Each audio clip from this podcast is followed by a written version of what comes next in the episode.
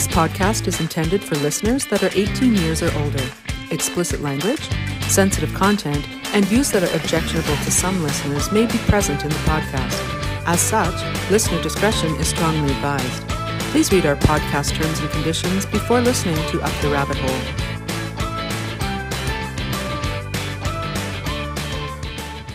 Yay, welcome back to Up the Rabbit Hole with a sex therapist. This is Dr. Corey Harushka, and I have my lovely accomplice here, Brandy. You keep giving me these smiley looks of surprise when I say this. What, what, what do you want me to say? The other the oh, other side? lovely. That's so nice.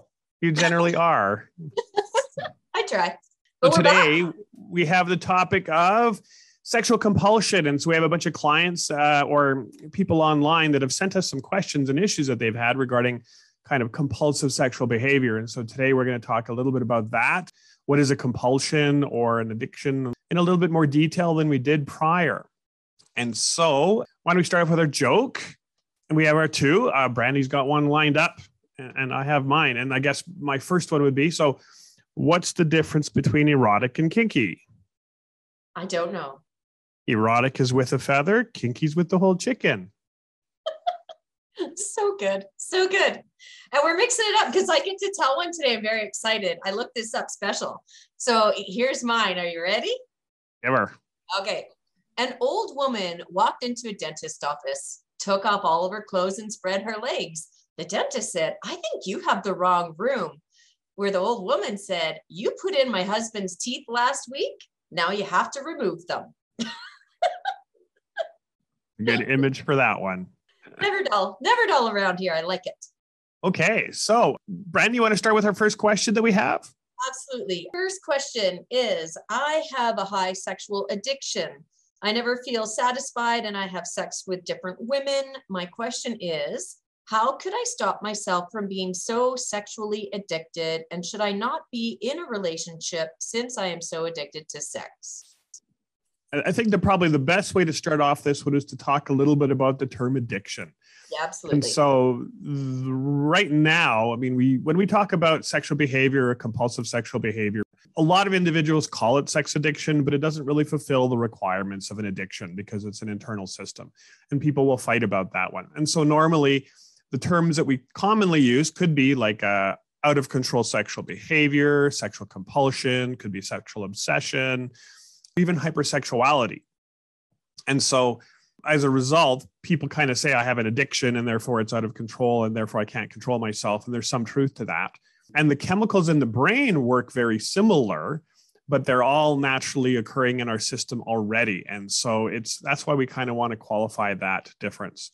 Maybe we should qualify a little bit more. So out of control sexual behavior is kind of what it says. It's when a behavior that is sexual is just out of someone's control sexual compulsion would mean that need to do something.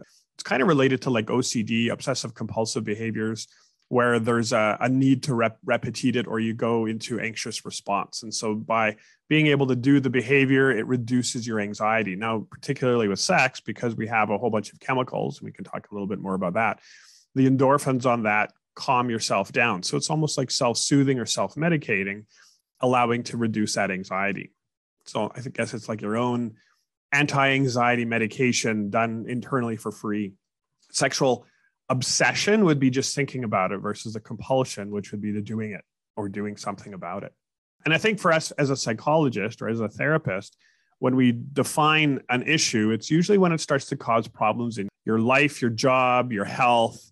Uh, and that's for us how we define it. Hypersexual is the last one. And the term hypersexual ultimately means, and it's kind of the norm would be anything above about seven times per week would be equivalent to the term of hypersexual in terms of frequency. So if you're masturbating seven times a week or having sex seven times a week compared to the norm, you're in the hypersexual, which may not be problematic, but it kind of uh, you know may raise a question what's going on? Because a lot of people may get hooked into it and some people have no problem unhooking or it not being a problematic behavior. Brandy anything you want to add to that one? Yes actually. I did some digging around because i like to research some things And I found a really interesting published from Leeds of 1999. But what they were speaking of in regards to addiction, we don't know if this is addiction or not, but they were speaking about attachment style and that insecure attachment style 95% of sexual addicts have an insecure attachment style. So when I was reading this and saying that that this person never feels satisfied and they're having sex with different women, I'm really wondering are they able to attach in a secure way and able to actually have that type of relationship that they're looking for? Yes, I have seen that quite commonly where that insecure attachment leads individuals to seek attachment or seek attachment through sex and therefore you can become dependent on that to get that validation to feel secure and it ultimately doesn't work if that's the only kind of attachment that you're looking for because you're also getting self-medicated in this process or medicated and it becomes just a, a downward spiral commonly i'll see. And i think one of the questions later on kind of actually hints at some of that stuff too. Yes it does later on ones and then the other thing they were asking, should they not be in a relationship since they're so addicted to sex? Again, we don't know if it's an addiction, but I don't think that rules out being in a relationship. SAA is a great option. It's similar to AA, does 12 step type of program for sex addiction, if, if that really what it is. But I would really have to suggest finding out if this is an addiction, a compulsion, hypersexuality, because a lot of people who are hypersexual think they're addicted when in fact they are not. Right. And again, the term in, in the sex therapy field is we've tried to eliminate that term of sex addiction because it doesn't apply. And so that's why we're moving into the compulsion out of control behavior, problematic behavior. And so that's that's one of the interesting kind of debates or disputes that's going on in the in the sex therapy field is what do we call it? Because historically it was commonly termed as sex addiction. And you know, again, it it doesn't fulfill that. So there's people arguing that don't call it an addiction otherwise. So yeah, that's just a playful thing to we realize that there's a challenge even within the field on what we're calling things. Because you know what might be normal still could for some people might be problematic for other. Absolutely. So i don't think that i mean a relationship isn't off the table i wouldn't suggest would you I mean, this is about boundaries. Like, uh, I think that's one of the ways you're going to probably be able to work through some of this issue is be able to have a relationship, have an attachment, learn how to set boundaries regarding sexuality. As long as the other person can have a healthy attachment and a healthy boundaries, then you can start now working through some of that issue. So you're not just focusing on the next fix or that high level of novelty or taboo, which is commonly what people chase is the there's no end to that high end or the ceiling of that. Absolutely. So it's really I think learning how to connect with another person as opposed to just like you said feed feeding the fix. Okay, number 2. Lengthy, but here we go. Since I can remember I have been masturbating. I do it at least 3 times a day. I've been told that's a lot. I feel the need to always do it even when doing things like chores and or exercising. I've tried stopping but can't last 3 days. I have a habit of making sexual jokes and referencing sex. And I've started having sex with my boyfriend a few months ago. And I've noticed even though he compliments me on how I feel and he obviously enjoys the sex, it's not as pleasurable for me as when I masturbate, as if I'm numb to his touch. So I feel somewhat bored. I'm worried I could end up addicted to sex or ruining my relationship over my highly sexual behavior. What are the steps I need to take to overcome my addiction? Well, we have this dynamic again. Yeah. I love this term addiction because we get our butt whipped when we even talk about that. Yep. But I think, like right now, the frequency seems to be quite high because, you know, even after two and a half days, they've hit the hypersexuality and they're doing this at least three times a day. It sounds like they're hooked. Now, when I say hooked, I'm going to talk maybe a little bit about some of the chemicals that get released in this whole process. And so there's like a good handful or, or more of chemicals, and most people don't talk about this. The first one that people tend to chase would be that endorphin. So during an orgasm, you get your endorphin high and an endorphin hit. And that's kind of like our homegrown version of, you know, heroin, much smaller in terms of intensity. But typically, what they found is with your endorphin based chemicals, they'll last in your system for about three days. And so people can ride on that high for three days. And that's why you'll find that some people after three days start getting into some of those withdrawal symptoms or similar psychologically and or even physically, depending on how much you're doing. And so this is common. What I'll see is my individuals who can't pass that two or three day mark because their body starts craving it, going through some of those psychological and or physiological withdrawals. So that's that's kind of the one. So endorphins. The other big one is a dopamine, and dopamine's that pleasure response. It's the feel good, want to do it again chemical, and you get dopamine release just thinking about something pleasurable. Never mind about actually having an orgasm, which kind of gives you another big boost. So the the issue with dopamine is it makes you more impulsive to go get the thing that you want that gives you pleasure. So the more you use your dopamine and, and this kind of dynamic, the more you have less control over your ability to manage your behavior to go get this fix, that thing that's pleasurable. And in terms of reinforcers, sex and food are your two top outside of external chemicals. We also have a few other ones.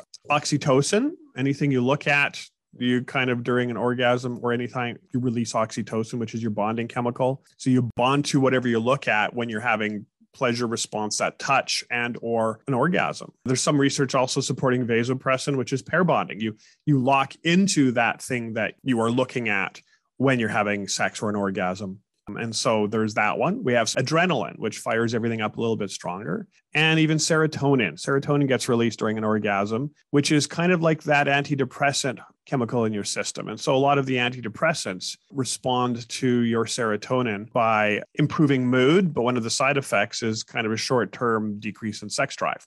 And so people kind of self medicate through this cluster of neurotransmitters and chemicals and hormones to kind of feel better or self medicate.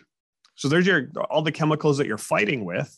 And with dopamine, for it to unhook from that powerful pull, it could take six to eight weeks. I've even heard of cases four months and or even up to a year if you're a high user of that dopamine kind of type of behavior. Dopamine is co- commonly seen with amphetamines. So you'll see it stimulates that response pattern so glad you brought up the oxytocin because the first thing I thought when I was reading this is if they're watching porn while they're masturbating, it doesn't say, but if they are, that oxytocin, if they're bonding to uh, computer screen and the visual images, yeah. Yes, and typically what happens is you you kind of hit a threshold, and then okay, well, you know, just normal man woman porn is a little bit boring. I'm going to up the ante. So now we're looking at threesomes. Well, then that gets boring. Then we up the ante again. So it one singular person being your the boyfriend that this person is sleeping with may not be enough of an ante for this other person to really get excited anymore because the ante may be so high from whatever it is that they're watching. You bet. It's bigger, better, faster, stronger, and more taboo. And the more novel you get, the more taboo it is, the more it fires up and people keep chasing that response because their body satiates. It becomes, yeah, no big deal. Absolutely. And so the boyfriend may not be may not be a high enough threshold for her. Him. Well, the other thing that she mentions, like when I masturbate, nothing competes with masturbation in terms of technique. Like you have immediate response to what works for yourself. And so no one else can read your mind or be able to kind of commonly use that technique that works for you. And if you've been doing it this frequency, you've mastered this ability on knowing what works for yourself. And so to do that and or have someone else to be able to have that level of skill is unrealistic. Uh, you might need to communicate that with your partner as well. Yeah. So I mean, with her intent, it sounds like yeah, there's a high chance of ruining the relationships if she's it's she's really running for sex rather than about the relationship. So when Kate t- talks about steps that she needs to take to overcome the addiction, I would stop, Matt. I'd go cold turkey. Yeah, and some people have a hard time doing that because the the fun thing about this is you carry your your fix around with you wherever you go. It, you know, you can walk into a bathroom, you can go anywhere because you're carrying it with you. And the, the process for working through it is similar to an addiction is we're either going to go cold turkey or we're going to wean down off of it because some people just can't. There's going to be some kicking and screaming in this process. And so if we can do it from 3 times a day down to 2 times a day, down to 1 time a day, down to, you know, every second day and weaning it down if that's kind of having more of an issue. But some people need to go cold turkey and go through that dynamic and that's kind of what works for them. Another group of individuals need to wean down until they get it better managed. So, I mean, those are the two big ones that I can think of. Sure. My my general rule is that for me to even take a peek at what's going on, I need to see what their baseline is, which means a minimum of six to eight weeks. I usually say six weeks is my start, my minimum. Six weeks, no porn, no masturbation, no sex, to watch what happens during that process to see how they kind of do it. Can they manage their behavior? Can they hit my baseline mark? And some people unhook during that period of time because they have motivation some people can't pass day three and so then we have to look at alternative options there are some medications that can be used to cool down that sex drive we talked about serotonin. So there's some, a lot of the antidepressants that are SSRIs are commonly used to help cool down that sexual functioning or cool down that sex drive in kind of a medication way. And so some individuals have chosen to go on that to just help crutch them into unhooking from this process. And some of those SSRIs are better than others. And they do different things. Each SSRI, some are responsible for orgasm, some are for arousal, some are for interest. So they all kind of run some different ones. And some of and there's a wonderful meta-analysis that they did on all of these, which maybe we can talk about next time, that just kind of explores those differences. Yeah, we have that research. As so, for us sex nerds. Yeah. so we are sex nerds. I'll take it. On to the next question. My girlfriend recently brought up the fact that I've been browsing sex sites and communicating with past sexual partners with the possibility of revisiting old times.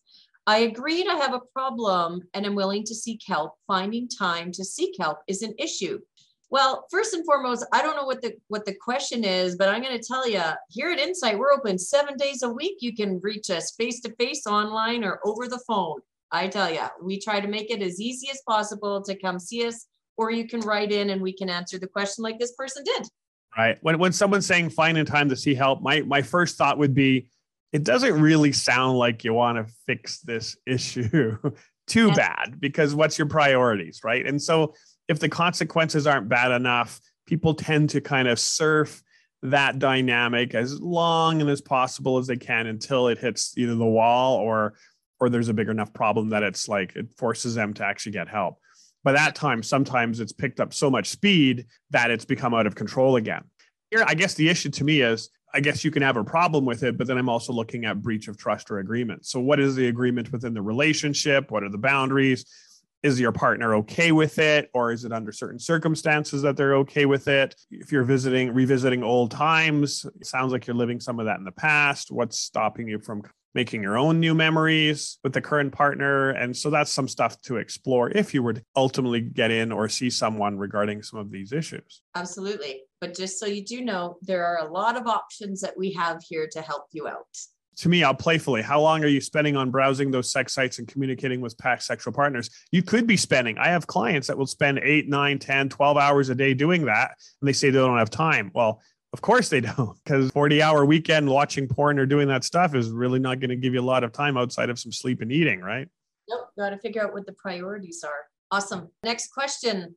I'm not sure if I'm a sex addict. I just see this word gets thrown out all oh, over. Oh, it's it's very common, and that's the that's the challenge in this whole field. Is people come in, oh, I think I'm a sex addict. It's like, okay, we got to get to terms at least properly defined because people. What I find is when people say an addiction, and there's from an addiction model, an addiction is sometimes used as an excuse. Oh, well, I have an addiction. Okay, well, so I, I don't have to be responsible for my behavior now and people will even come in with couples where oh my husband ha- is an alcoholic and therefore he can't control his behavior and therefore i'm giving him a lot of leeway because i know that's a mental or you know a disorder versus a behavioral management approach which is even if he is addicted there's behavior stuff that we can do to unhook him from alcohol but from sex it's a little different there's no external substance right there's there's ways to manage this to unhook from this and you're not going to be going through likely the same levels of withdrawal symptoms. I mean, I guess you could, depending on how much you're doing, as you would from a substance. True. So we get this a lot, but it's it's always find it fascinating. You know, people coming in saying that they're a sex addict. I always go through the criteria of addiction and really see if they're a sex addict. Anyways, question being, I'm not sure if they're a sex addict or being compulsive. Either way, my behavior is affecting my life, background. My husband cheated on me in September. Since then, I've had sex with 12 men. Last night was the first night I've been alone. The husband has moved out and he had the kids. I had a hookup lined up, but I got drunk and blacked out. I'm in a free fall. When I'm alone again, I'm scared that if I don't call a guy to come over, I'll get drunk again and black out. All of my free time is spent getting my next fix, whether it's alcohol or sex. When I have my kids, though, I don't feel the compulsion to look for either. Sounds like a few things to me. I mean, it sounds like there's some grief in here. There sounds like some some revenge, possibly. Lots of self-medicating for this process. And interesting. Trauma. Could be some trauma depending on what they've seen. and some attachment stuff, I'd say, because there's either some insecure attachment or dependent attachment. And as soon as she gets her kids, then she kind of smarts up because she knows she has to be responsible for kids. And so she can manage that behavior. And so that's one of the ways we kind of tell whether it's, I'll call it, you know, that addiction or out of control. It, it becomes in control as soon as you have a responsibility.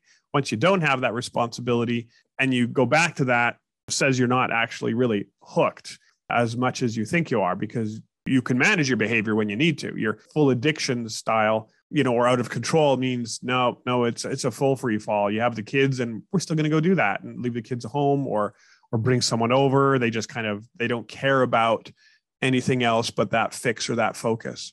That's the thing I came up with is maybe they're bored.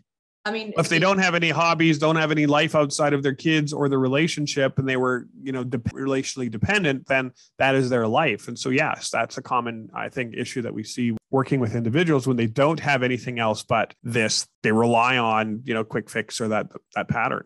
Absolutely. But I do agree that it sounds like a possible self medicating, whether it's for grief, whether it's a trauma response. I mean, cheating, some people can interpret that as trauma so that it, alcohol use or drug use to self medicate is trauma response. And so I really wondered what was going on because obviously when she has the children, there's not an issue. So it, I really wonder. Yeah, my first gut from here, this limited information would be self medicating.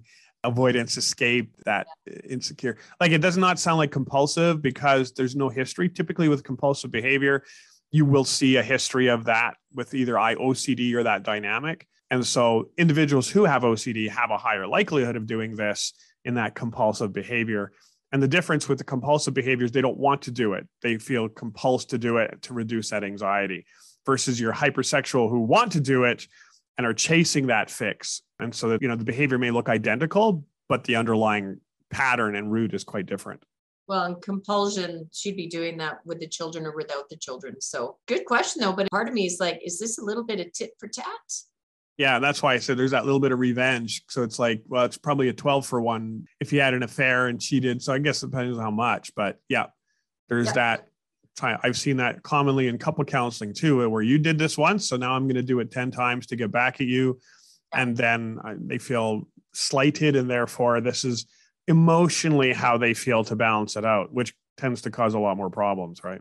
Oh, absolutely. Yes. So, I mean, th- those are the things that I would so- most certainly look at. Again, more information probably needed and uh, move forward. That's where I'd go, anyways. Next question. I want to break the sexual patterns I have. I have urges almost daily where I could be sexualizing something not sexual, feel horny out of the blue, or I use sex to regulate my feelings quickly.